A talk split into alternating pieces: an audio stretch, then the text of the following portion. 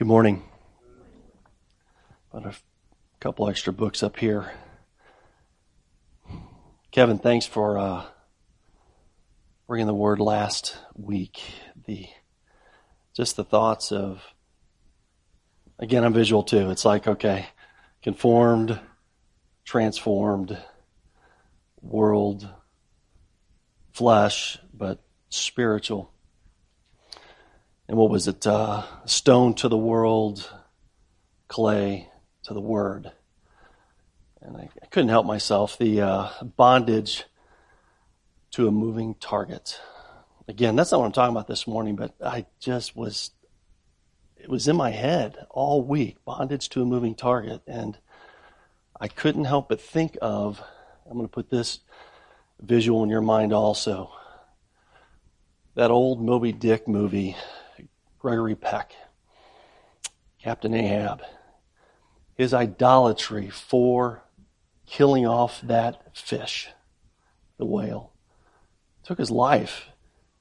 And at the very end of the movie, he was in bondage or attached to a moving object. That is amazing to me that our idolatry will just take us down and will take us everywhere. So, that was a bonus. He has showed us, O oh man, what is good and what doth, what does the Lord require of thee?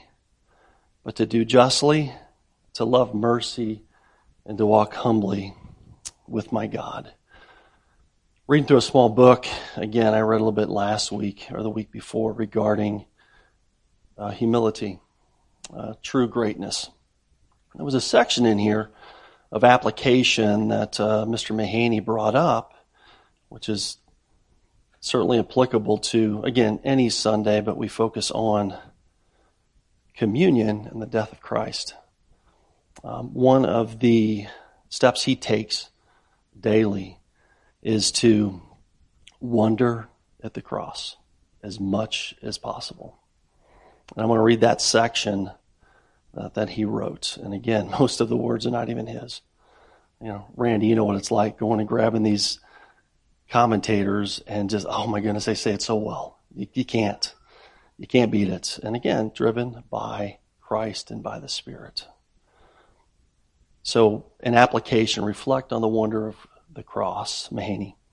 For me, the most consistently helpful item on the list is this and walking humbly, reflect on the wonder of the cross of Christ. I believe this will be the most important habit and practice for you as well. To truly be serious and deliberate in mortifying pride, cultivating greatness, cultivating the humility, you must each day survey the wondrous cross on which the Prince of Glory died. Quote, fill your affections with the cross of Christ, wrote John Owen that there may be no room for sin. And that includes no room for pride.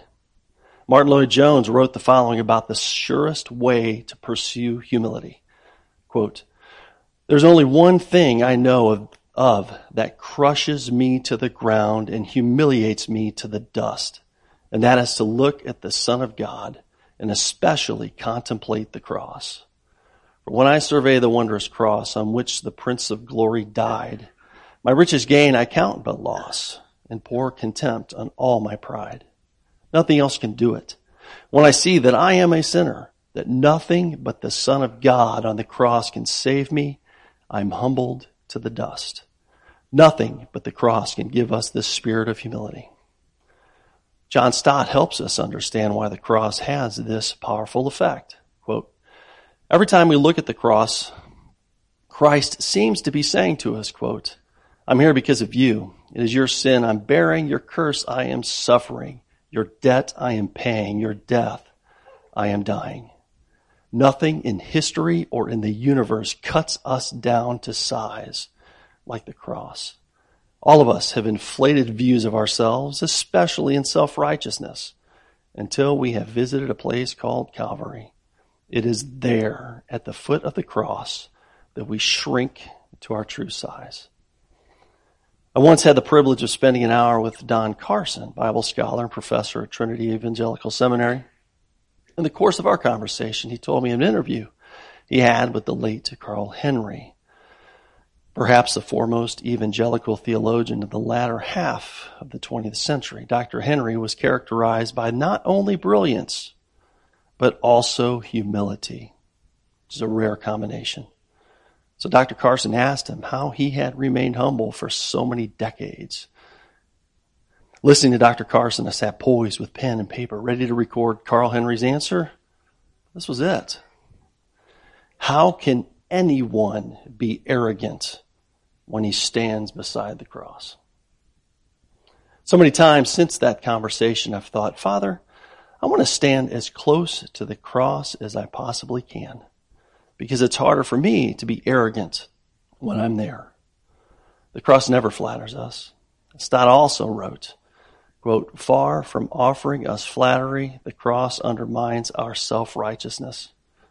We can stand before it only with a bowed head and a broken spirit. God, I thank you. And I'm amazed daily how much you Just give us a glimpse of, of who you are, your power, oh Lord, your mercy, your love, your judgment, your righteousness. Lord, continue to grant us within our minds, our thoughts,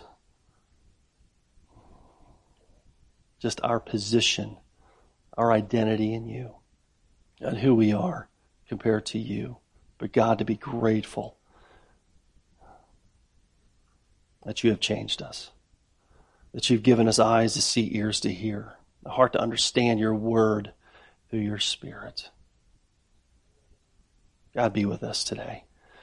God, help us to worship you rightly in word and song, prayer and supplication, Lord, and fellowship. God, help us to get to know you a little bit more, and please, God, where we need humbling, help us to do that.